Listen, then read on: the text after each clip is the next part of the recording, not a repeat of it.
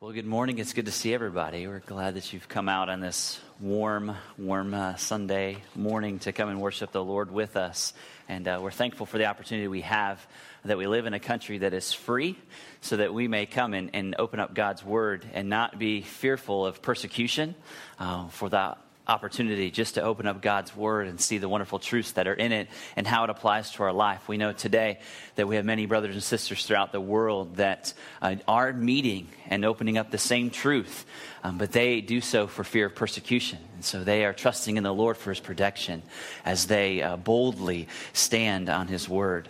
And this morning we have a very special opportunity. We want to welcome our Hockessin campus. Uh, they'll be listening in and, and uh, watching what's taking place here. So we're thankful uh, that God has provided us the opportunity with the technology to be able to uh, open up God's Word in, in, different ways. And so we want to welcome them uh, here this morning. If you've got a Bible, I'd love for you to take it out and turn with me to the second chapter of Romans. The second chapter of Romans. If you have one of the Bibles that we provided, I believe it's on page 781 or 782.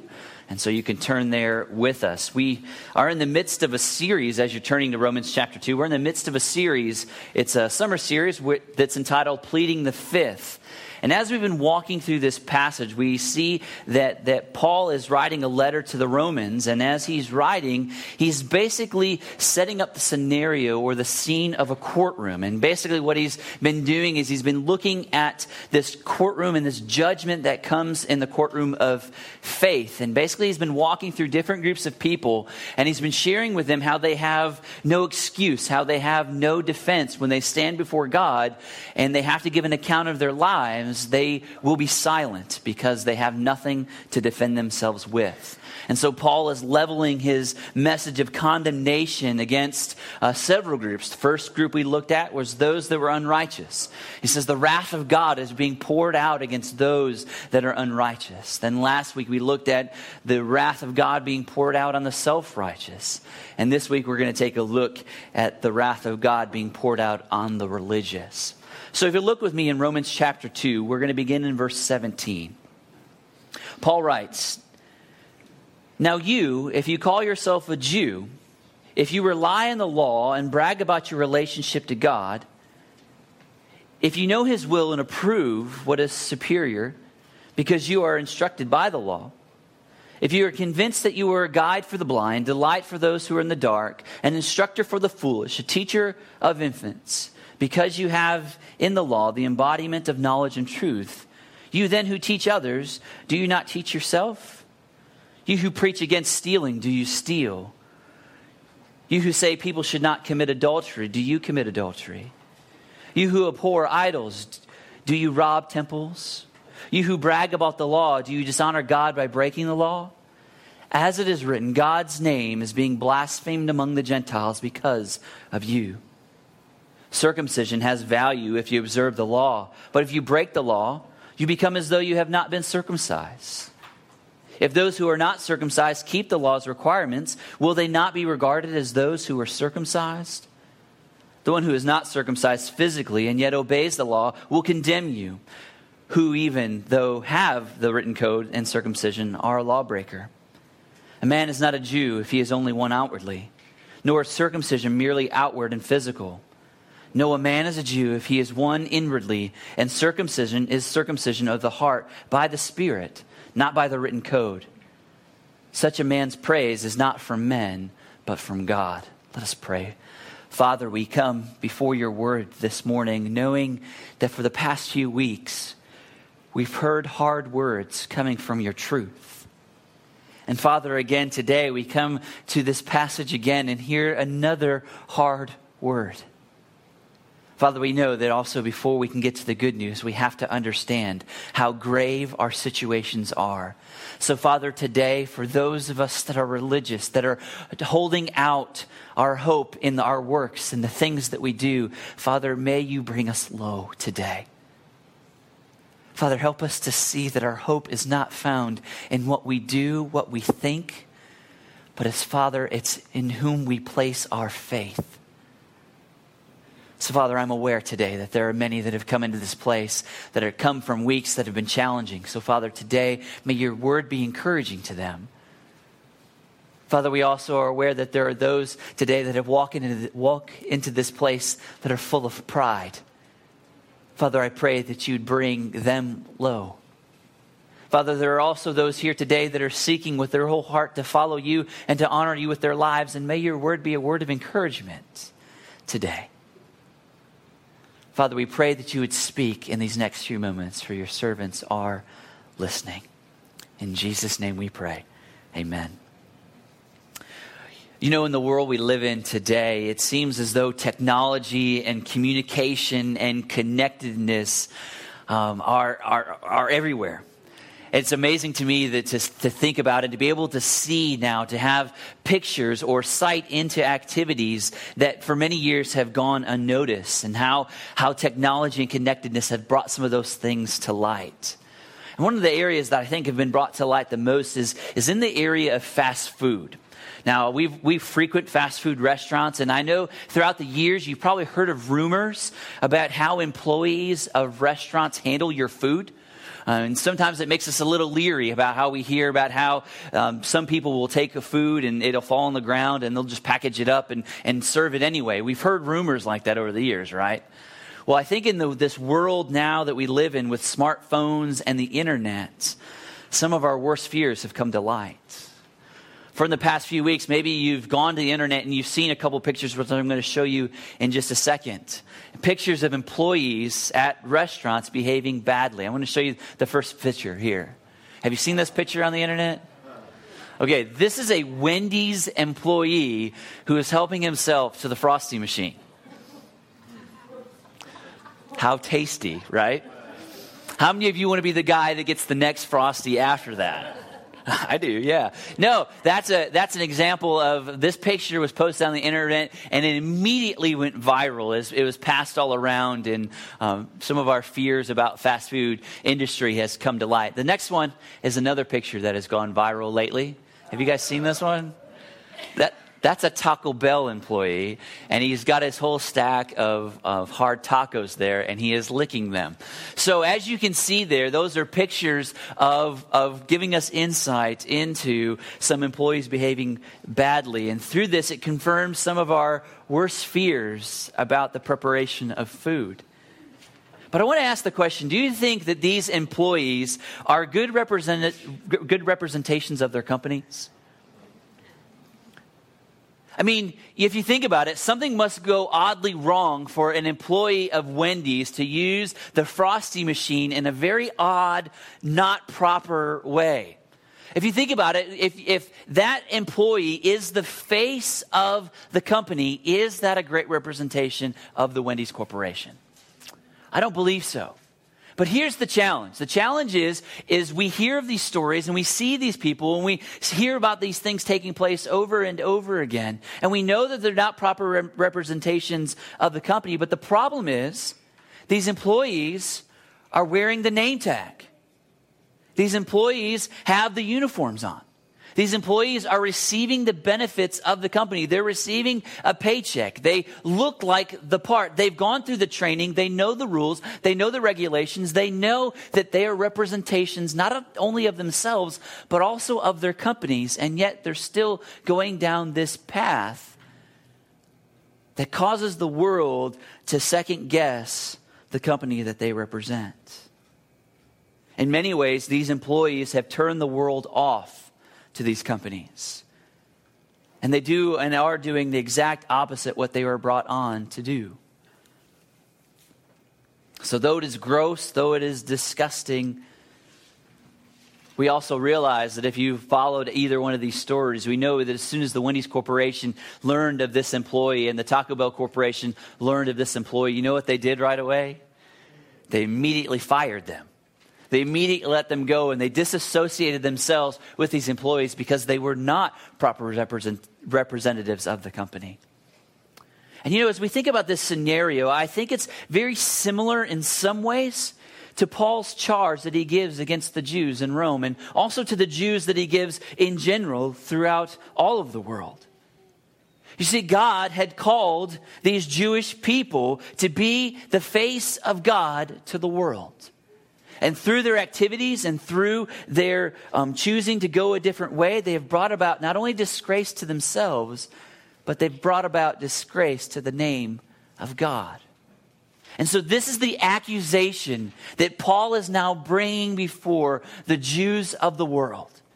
He's saying that throughout space and time, God has provided a very, very special relationship between He and His chosen people, this Israelite nation, these Jewish people. And as we've been walking through this passage, we see that in the previous passage, we see that Paul has begun to talk about the Jews. He's begun to talk about the difference between the Jews and the Gentiles. And now Paul is going to go for the jugular. He's going straight for the kill, and he's going to be, bring his hardest message against this Jewish culture. This Jewish culture of the day that had interchanged and exchanged a special relationship with God with a religious lifestyle. And so Paul begins here reminding the Jews of their special relationship.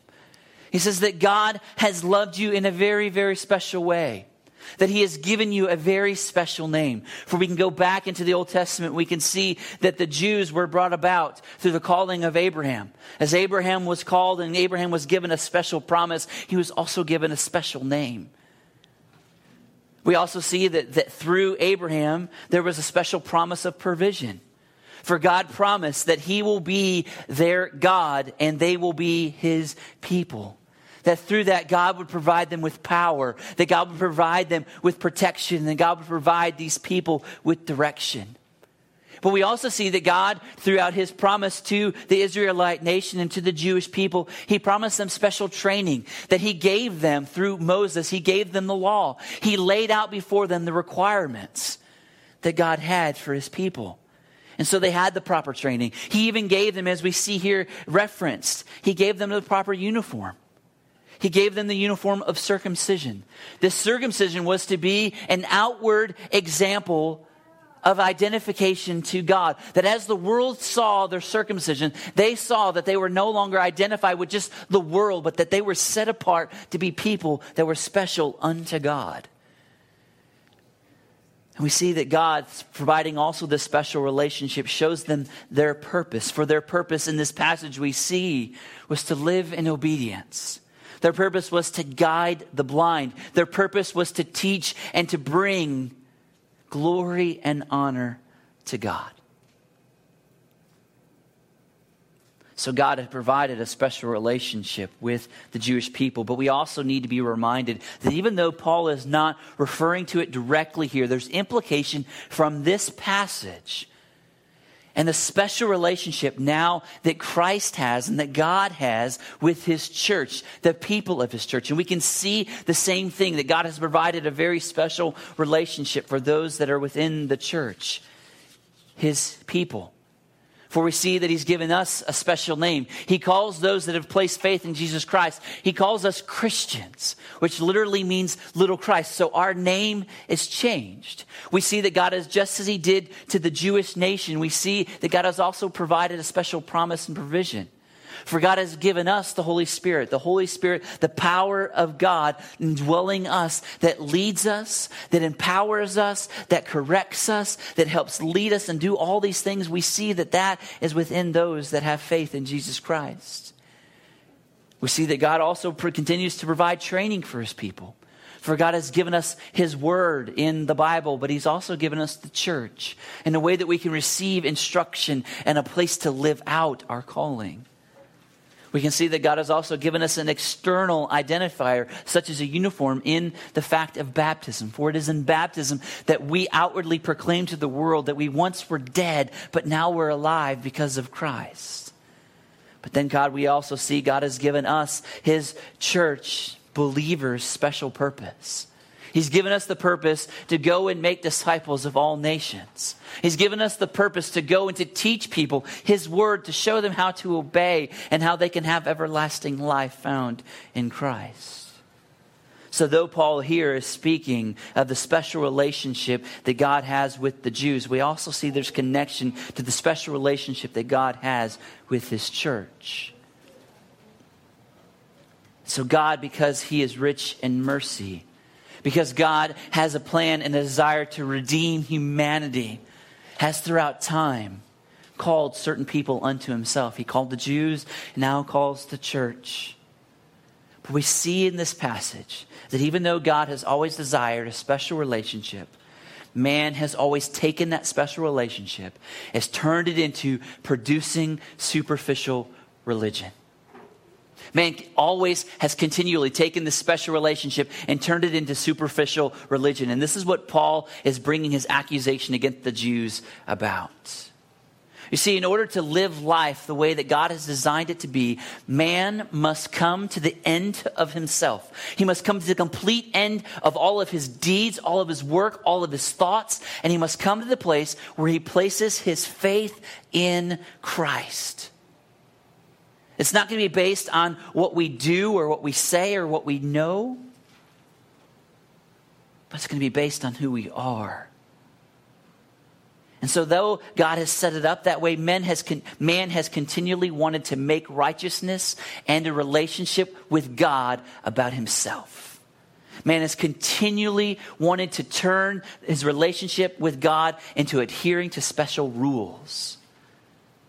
He wants to make it about something that's external. And what we realize through the word and through the history of, of the Jews and also through the history of the church, that every time man turns this relationship into religion, he sets up a bunch of rules in a way that he hopes to attain righteousness. We realize that man is incapable, continually incapable of carrying out and living out the rules that he sets for himself.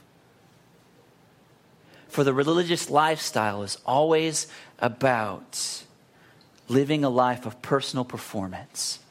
The religious life is always about behavior modification, changing our behavior to, to conform ourselves to a list of rules so that in some way we can attain righteousness or special favor in the sight of God. The religious life is always focused in on working on the outside, not on the inside. And it seems as though Paul, as he's bringing these accusations against the Jews and this message of, of terror or this message of, of, of a plan of hope of how to bring the Jews out of their religious lifestyle back into relationship, we see that that is the same message and the same passion that Jesus came. And when he lived his life, it is the same message that he proclaimed to those religious of his day. You see, in the days of Jesus, the Jewish tradition had made the law into 365 negative commandments and 300 or 248 positive commandments. So that by the time that Jesus was alive, those that were religious, those that were seeking to please God with their lives, looked at this list of 365 negative commands and 248 commands and said, in order to be right before God, I've got to carry out and live out all of these rules. And if in some way I'm not living out all of these rules and all these regulations, there's no way that I'll be in right standing with God. And it was easy for those that were the religious leaders of Jesus' day to know the law, to look at the law, and to see the beauty of the law, but then to apply the law to the everyday person. And they would look at themselves and they would look at the everyday person and they would realize that they were much better because they would look at the everyday person and they would see the myriad of rules that the everyday person was breaking. And then they would look at the religious rules that they were seeking to uphold, and that would separate the religious leaders from the common person. And we know that Jesus came to totally dismantle that. For even though the challenge of the, the, the development of all these rules led the religious leaders, even of Jesus' day, to be looking for greater answers. For here was the challenge. In Jesus' day, the religious leaders looked at those 365 negative commands and 248 uh, 248 positive commands, and they looked at their own lives and they realized that it was impossible for them to live out all of those commandments. They realized that in their day to day life, they couldn't do it. And so, what they had done is they tried to, to summarize or they tried to boil those down to some simplistic rules that they could possibly do. And so, by the time of Jesus in Matthew chapter 22, they had come to the place of realizing that a person could be in right standing with God if they only kept one law. If they could keep one of those laws completely, then they could, in some ways, be in right standing with God. That's why we see in Matthew chapter 22 the religious leaders, the lawyers of the day, the teachers of the law, coming to Jesus and asking him this question. They said, Good teacher, what is the greatest commandment? They wanted to know what was the greatest commandment because if they could live that greatest commandment, then they in some way could be in right standing before God. How did Jesus respond? Jesus, knowing the intentions of their heart, gave them the greatest commandment, which is a very simply given, very simple to understand commandment. The command that Jesus said to them was love the Lord your God with all your heart, soul, and mind. That's it. He says that's the greatest commandment. He says the second is like that to love your neighbor as yourself. So, very simply, Jesus just goes to them and says, This is the greatest command. If you want to live and be in right standing with God, then this is the benchmark. Love God more than anything else, and then love your neighbor. For if you're if you do love God and you are in complete right relationship with God, you naturally will love your neighbor and how challenging that was for the religious leaders of Jesus' day. For they could look inwardly and outwardly, they showed all the things that they possibly could do to show that they loved God. They wore special clothes. They did special uh, regiments. They did special um, religious practices. And so they tried so much in the outward to have the superficial religion. But in reality, their heart was very, very far from it. For we even see here the religious of Paul's day tried to find righteousness in their heritage. They looked back and, they, and Paul says, Now you, if you call yourself a Jew. So the Jews of Jesus' day, the Jews of Paul's day, looked back and said, I, can, I know that I'm in right standing with God because I'm a Jew. Because my mom was a Jew, my dad was a Jew, their parents were Jews. I can trace all of my lineage back almost all the way to Abraham. And so that makes me a Jew of Jews. And Jesus is, or God is saying here through Paul, he's saying that's not where it's going to be found. Then they would go on and they'd say, I know I'm in right standing with God, not only because of my heritage, but also because I possess the law. The law was given to us. God, in a very special way, revealed himself to us through the giving of the law, like he didn't do with any other people. And so, because we possess the law, we know that we're in right standing with God. We know that's not where religiousness is really, or righteousness is really found. They go on also to say it's through their knowledge. It's because we have a knowledge. We, we have the truth, but we also know the truth. We're able to look at the world and we're able to see this is a sin, this is not a sin. Because we have that special knowledge too, that means that I am religious and that means I'm going to be in right standing. They also understood their roles. See, they understood that God had called them to be teachers and guides. And so they looked back at their work and said, because we're, we're teachers and we're guides, we are special and we are right. And if that wasn't enough, they could go back and they could see their mark of circumcision. They could say, because we have this visible mark to the world, we're God's special people, and that makes us right. But we can see in this word that Paul gives us that the religious are condemned because of their work, because they kept their faith external. Everything that we see here they did was on the outside. They did not allow this law and the beauty of the relationship with the Lord to change them on the inside. And Paul is giving them and levelizing this condemnation against them because they had become hypocrites. Look with me at 17 through 23. He says this again. Now, if you call yourself a Jew, if you rely on the law and brag about your relationship to God, if you know His will and approve what is superior because you are instructed by the law, if you are convinced that you are a guide for the blind, a light for those in the dark, an instructor of the foolish, a teacher of infants, because you have the law, the embodiment of knowledge and truth, you then who teach others, do you not teach yourselves? And this is where he's going in after him. He's saying, You preach against stealing, yet you steal. You who say to those people should not commit adultery, you yourselves are committing adultery. You who abhor idols, do you rob temples? You who brag about the law, do you dishonor God by breaking the law? As it is written, and this is the most condemning quotation of scripture that I think should have rested very, very heavily on the Jewish people of Paul's days. He says, Because of you, God's name is being blasphemed among the Gentiles. They had become hypocrites, they had become two faced. Their outside behavior and their inward heart had not matched up hypocrisy ruled in their day. And here's the greatest danger about hypocrisy the greatest danger about the hypocrisy is the one that is being hypocritical. Their hypocrisy themselves, the one that is, is hypocritical, hypocrisy blinds the hypocrite from seeing themselves for who they really are. That's the really danger of hypocrisy. Hypocrisy, the person that's hypocritical believes in all of their external things, that everything on the outside is good, that they're going through and checking off this checklist of things that make them right before God. But in reality, they see that the blindness of themselves. That's why they're not able to say, they're able to say, you who steal, that's wrong. But they weren't able to see that they themselves had become thieves. They were able to look out of the world and condemn the world for their adultery, but they weren't able to see the adultery that was on their own heart. But here's the, here's the other danger of hypocrisy. Not only does it make the hypocrite blind, that hypocrisy is elevated and magnified to the world. Everyone else can see the hypocrisy of the hypocrite except for the hypocrite himself.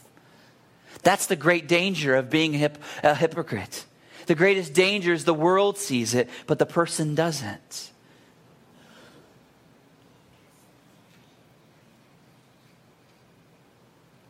But here's the difference. I know the world even looks at those that are believers today. And the world looks at believers and they say, oh, I don't want to be a part of that religion thing. I don't want to be a part of that church thing because the church is full of a bunch of hypocrites. You guys ever heard that? Is that the great barrier that we have as we're seeking to share Christ with our friends and our coworkers and our neighbors? Our friends say, Well, I don't want to go to church because the church is full of hypocrites. Well, the reality is, is true believers always know that they don't live up to the message that they preach. True believers know that they don't live up to the message that they preach, but that at the end of the day, they're not relying on their work to save them. True believers are every day falling on the grace of God. The reason that I'm able to stand before you this morning and proclaim this truth to you is not as, as, as a person that has it all figured out. I'm not someone that's living the perfect life, but I'm someone that daily has to rest on the grace of God because I am evil at times. I am wicked at times. My heart doesn't desire the Lord at times, but it's the grace of God that continues to forgive me. So though my message and my life may not measure up, and at times I'm blinded to that, even though you may be able to see it and the world is able to see it. All I can proclaim to you is not that I figured it out, but that every day I rest in the grace and mercy of Christ. You see, there are those even in our world today that have worked really, really hard to develop this superficial religion. There are those that even identify themselves, give themselves the name Christian, those that even go through the waters of baptism. And then there are even those that even work to proclaim this message. They may serve the church. They may do these amazing things, but the truth of the word hasn't fully penetrated their heart. And what we see, Jesus tells us in Matthew chapter 7 that there is a reward for this religious life. He says this in Matthew chapter 7, verse 21 Not everyone who says to me, Lord, Lord, will enter the kingdom of heaven, but, who does, but the one who does the will of my Father who is in heaven. On that day, many will say to me, Lord, Lord, did we not prophesy in your name, and cast out demons in your name, and do many signs and works in your name? And then I will declare to them, I never knew you. Depart from me, you workers of lawlessness. So we see here that there are those that are living the religious lifestyle that the Lord is going to come to when they stand before Him in judgment. He's going to say, I didn't know you. Next, I want us to see in this passage the, the repercussions of this religious life. What is the result of the religious life? When God's people live religion, live by a set of rules, what has happened? Look with me in verse 24. This is the repercussions of this religious life. God's name is blasphemed among the Gentiles because of you. So, what are the repercussions of religious life? God's name is blasphemed. When the world looks at the life of those that are called to be different, and the world sees no difference between their life, their rebellious life, and the religious person's life, why would they desire the God of the religious person? So they say that your God, the God that you claim, is not a real God. We can see that God's name being blasphemed is something that is, a, is indication or a drawback from the Old Testament. Both God's name being blasphemed among the Gentiles is a pullback to Isaiah chapter 52 and Ezekiel chapter 36, verse 22. In Isaiah 52, this is what the Lord says All day long, my name is constantly blasphemed, the Lord says through Israel. And so, what he is reminding the people of here is that the purpose of God's love, the purpose of God's special concern and care and protection for the Israelite nation was so that God's name would be proclaimed, God's name would be glorified, that the world would look at Israel and that they would see God and they would want to worship him. But what they saw was God's people taking the name of, of God and defaming it. What they were doing was they were taking God's grace and His love and His mercy and they were spitting on it. And in such a way, they were bringing such great disgrace to the name of God. Ezekiel chapter 36 gives us a similar picture. As the word of God says, I will show the holiness of my great name, which has been profaned among the nations, the name you have profaned, profaned among them.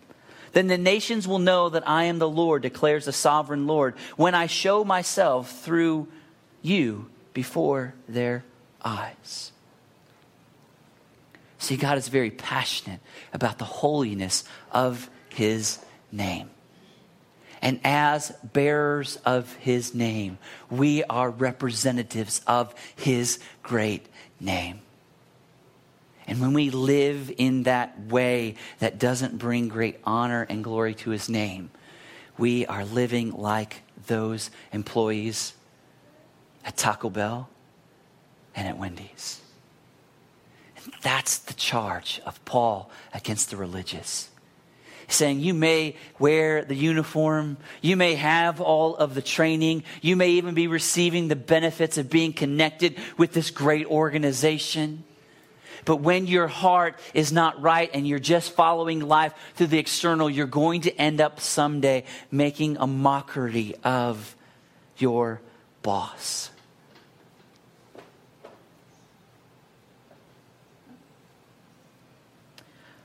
I've heard this quote from an old Jesus, uh, uh, an old uh, DC Talk album, the album Jesus Freak.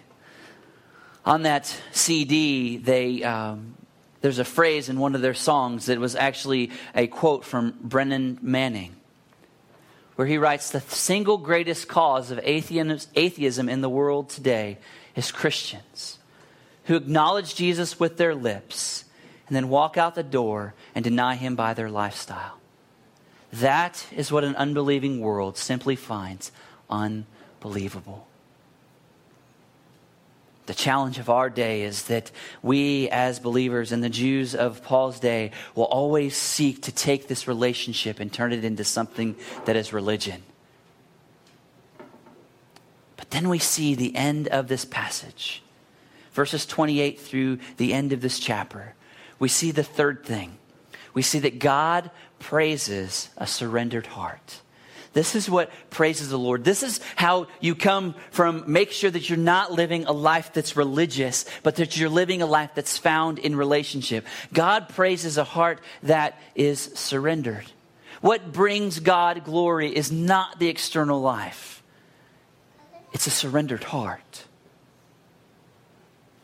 This has been the design from the beginning.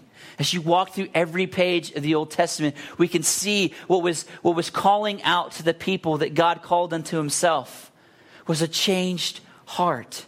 We can go back to Deuteronomy chapter 30, verse 6. And we see this the Lord your God will circumcise your hearts and the hearts of your descendants, so that you may love him with all your heart and with all your soul and live. Doesn't that sound pretty close to the great commandment? That the Spirit is going to come, that the Lord God will circumcise your heart. That the circumcision is not something that's outward, but it's something that must take place inwardly in your heart. And that's what Paul says even at the end of this chapter. A man is not a Jew if he is one inwardly. And circumcision is not circumcision, and circumcision is circumcision of the heart by the Spirit, not by the written code what honors the Lord is not a person that has the spirit of, uh, have the appearance of a relationship. It's one whose heart has been changed by the Spirit. Now, the religious person here today hears this message and they realize that in their lives, their hearts have to change. They look inwardly and they see that their hearts are dead, that their hearts are callous, that their hearts are full of things that have not allowed the Word of God to penetrate it. And so they hear this passage and they hear that the, the Spirit of God needs to change them. And they ask themselves the question how then can I manufacture a changed heart? For the religious person is all about performance. The religious person is all about trying to make it happen. And so they ask themselves the question, then how can I make my heart like this heart? And that's the wrong question. The wrong, the, the answer is you cannot make your heart change. That's what we see here. It's not an act of the person, but it is an act of the Spirit of God. It is the Spirit of God that comes and takes that heart of stone and slowly through the power of the word and through the spirit begins to tear away those layers of callousness so that it becomes a heart of flesh. Have you guys ever had a callus before? Like on a finger or something? It becomes this hard ridge or this clump of, of just flesh that really doesn't do anything, but you know that it's there. And how you can remove it, you can go to people that have calluses on their feet. They can go to people that have nice, nice razors and people that do pedicures. And what do they do? They spend time, which is really kind of nasty. They take this razor and they go across the calluses on the feet and they continue to, to, to tear off and to, to cut off those layers of dead skin until they can get to the vibrant skin that's alive. That's what the Spirit needs to do to the heart of those that are finding their hope in their actions.